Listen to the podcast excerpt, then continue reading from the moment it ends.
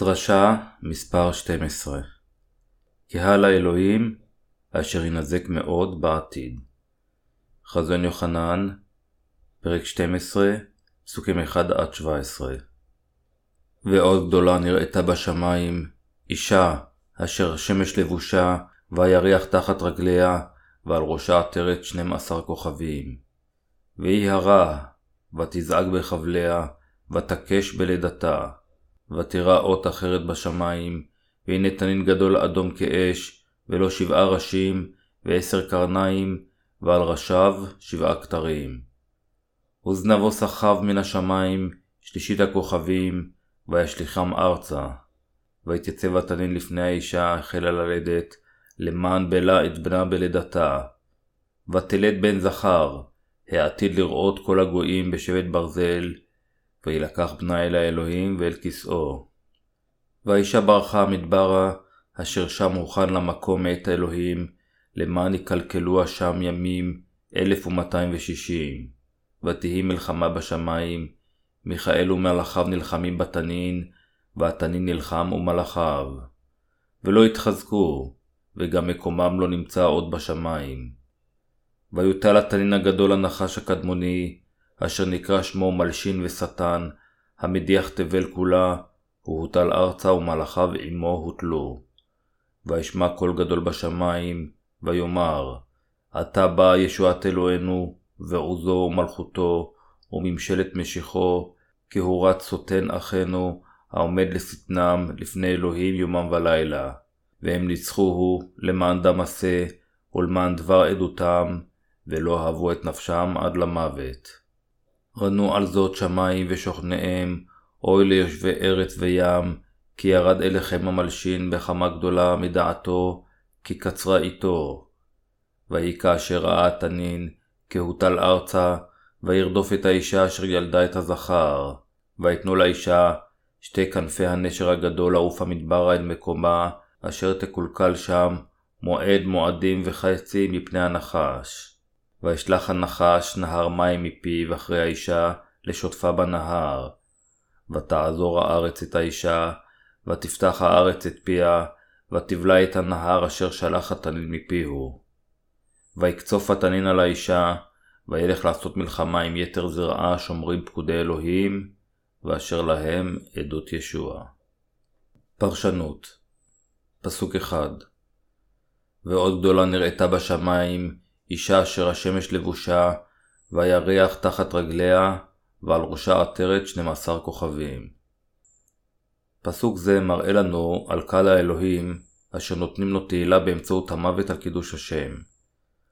האישה הלבושה שמש מסמלת את קהל האלוהים על האדמה הזו, והניסוח, והירח תחת רגליה, משמעותו שהקהל עדיין תחת שליטתו של העולם. הניסוח ועל ראשה עטרת 12 כוכבים, מצד שני, משמעותו שקהלו יתגבר על רדיפת השטן, וסכנתו עם מותו על קידוש השם. פסוק זה מתייחס לקהל האלוהים, אשר יימצא באמצע הצרה הגדולה. קהלו יסבול נזק גדול מהשטן, וימות על קידוש השם בסוף הזמנים, אך אף על פי כן הוא יתגבר על השטן עם אמונתו, ויהולל על ידי אלוהים. אפילו בזמן הצרה, הקדושים של קהל האלוהים התגברו על אנטיקריסטוס וינצחו במות הקדושים שלהם על ידי אמונתם בבשורת המים והרוח. ילדי האלוהים אשר נולדו מחדש על ידי המים והרוח ללא ספק ימותו על קידוש השם בסוף הזמנים. לאלה אשר כבר האמינו ושירתו את אלוהים לפני ביאתה של הצרה, ולאלה אשר יאמינו בבשורה ויצוצו כפטריות באמצע הצרה, תהיה אמונה של המוות על קידוש השם, אשר תאפשר להם להתייצב נגד ולהתגבר על השטן. אלה אשר יימנעו מהמוות על קידוש השם ויבגדו בו, יימנעו גם מלהיכנס לגן עדן ויפלו לגיהנום השאול ביחד עם השטן. אנו צריכים להיות מוכנים לאמץ את מות הקדושים שלנו עם אמונה אמיצה, לבל נאבד את הברכות אשר הוכנו למעננו. עלינו לדעת שכל הנולדים מחדש יעמדו בפני איומיו של השטן. מות הקדושים יימשך רק לרגע, וכאשר רגע אמיץ זה יעבור, מלכות אלף השנים וגן עדן יהיו שלנו. לפיכך, אנו חייבים לחיות את התקופה הנוכחית בידיעה שכאשר סוף הזמנים יגיע, אנו נהרג באמונה ודרך רוח הקודש. רוח הקודש תיתן לנו אז את המילים אשר יאמרו בזמן מות הקדושים, תאפשר לנו להתגבר על רדיפתנו, ולאמץ בשמחה את מותנו על שלא בגדנו באמונתנו. אפילו באמצע הצרה האיומה, קהל האלוהים עדיין יילחם נגד השטן, ויתגבר עליו בעזרת מות הקדושים. ברור מאוד שהקהל יקבל את שכרו מאלוהים על שהתגבר על אנטיקריסטוס עם מות הקדושים שלו, ועל שהאמין בדבר האלוהים, אפילו בתקופה האחרונה של השטן. פסוק 2 ויהי הרב ותזעק בחבליה, ותקש בלידתה. פסוק זה מספר לנו על מצוקת קהל האלוהים. הוא אומר לנו שכל הקהל יעבור את הרדיפה והמצוקה אשר יבואו על ידי השטן. קהל האלוהים יעבור את הצרה הגדולה, הזמן של מאבקו באנטיקריסטוס. לכן הקדושים יקראו לאלוהים רק כאשר הם יתנסו בצרה. הם יתפללו, אלוהים תיתן לנו את חסדך כך שנעבור במהירות את כל הצרות הללו. עזור לנו בהפחתתן של כל הצרות האלו. אפשר לנו להתגבר על צרותינו. עזור לנו להתגבר על השטן. פסוק 3 ותרא אות אחרת בשמיים, והנה תנין גדול אדום כאש, ולא שבעה ראשים, ועשר קרניים, ועל ראשיו שבעה כתרים. כאשר השטן יופיע על הארץ הזו בעתיד, הוא יפעל כאילו הוא אלוהים, הוא יאחד את כל אומות העולם יחדיו, וישתמש בהם ככלי להגשים את מטרותיו. ללא ספק, הוא גם יהרוג את הקדושים, וישלוט בעולם כמו אלוהים ומלך. הניסוח, והנה תנין גדול אדום כאש, ולא שבעה ראשים ועשר קרניים, ועל ראשיו שבעה כתרים, מראה שהשטן מנפץ השלום, יעביר תחת שליטתו שבעה מלאכים ועשר אומות. זה אומר לנו שהשטן מעיקרו התייצב נגד אלוהים באופן מהותי. פסוק 4 וזנבו סחב מן השמיים, שלישית הכוכבים, וישליכם ארצה, ויתייצב התנין לפני האישה, החלה ללדת, למען בלה את בנה בלידתה. פסוק זה אומר לנו מה השטן עושה. התנין התייצב נגד אלוהים בשמיים ונזרק משם. הוא סחב שליש ממלאכי השמיים והוביל אותם לחורבן ביחד איתו. כך הוא סולק מנוכחותו של אלוהים. אך אפילו כאשר הוא על הארץ, הוא עדיין מנסה לעצור את מעשה בשורת האל על ידי שהוא רודף את אלה המאמינים בה. פסוק 5 ותלת בן זכר העתיד לראות כל הגויים בשבט ברזל, וילקח בנה אל האלוהים ואל כסאו.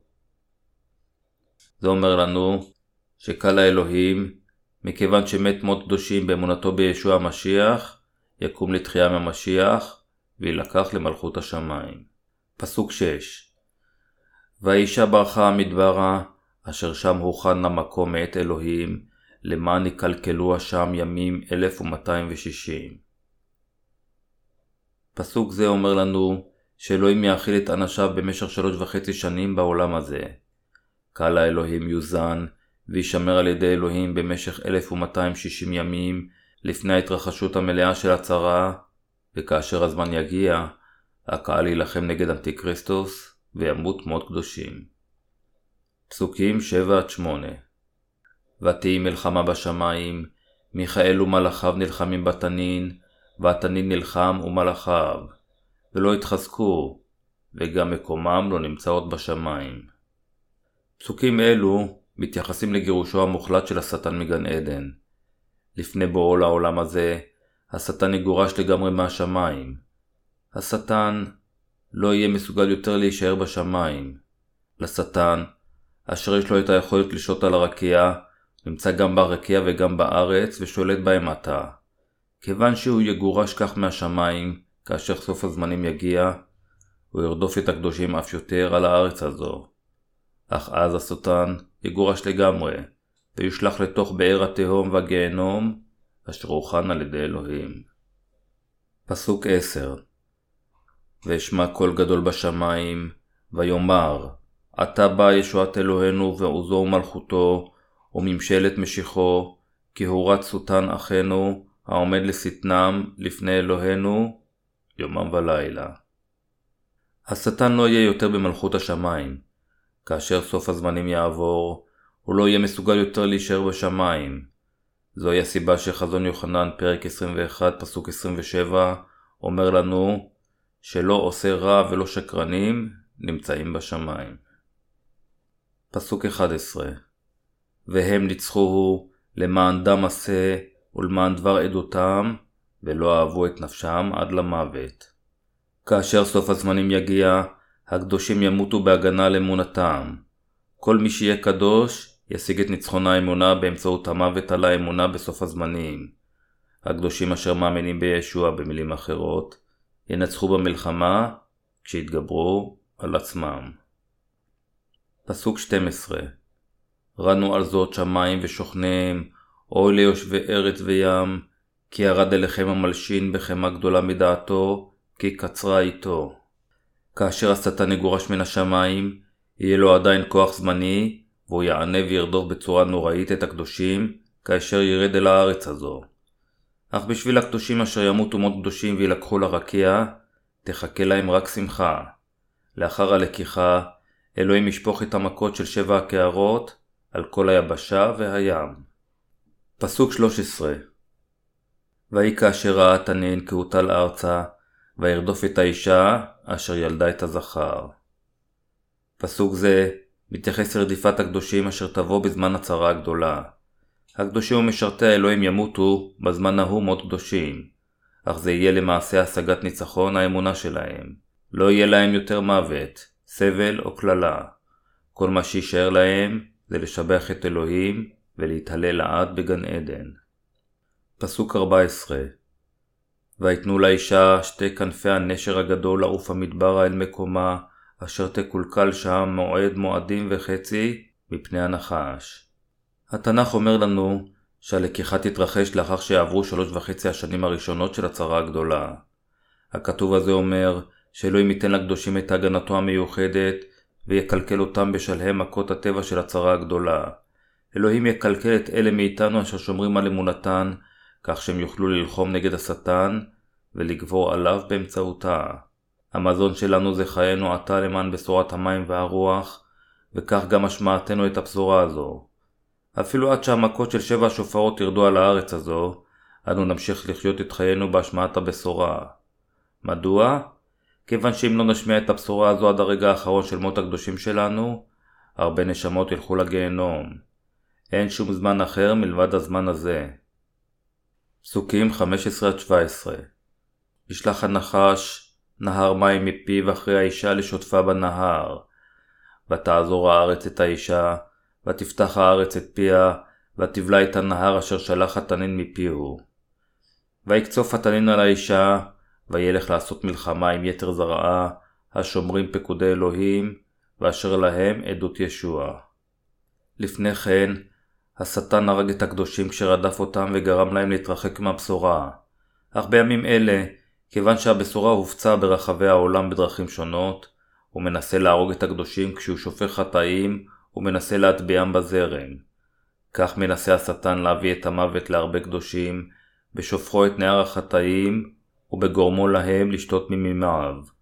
אך במקום זאת, אלה אשר לא נולדו מחדש, שתו את כל המים של נהר החטאים.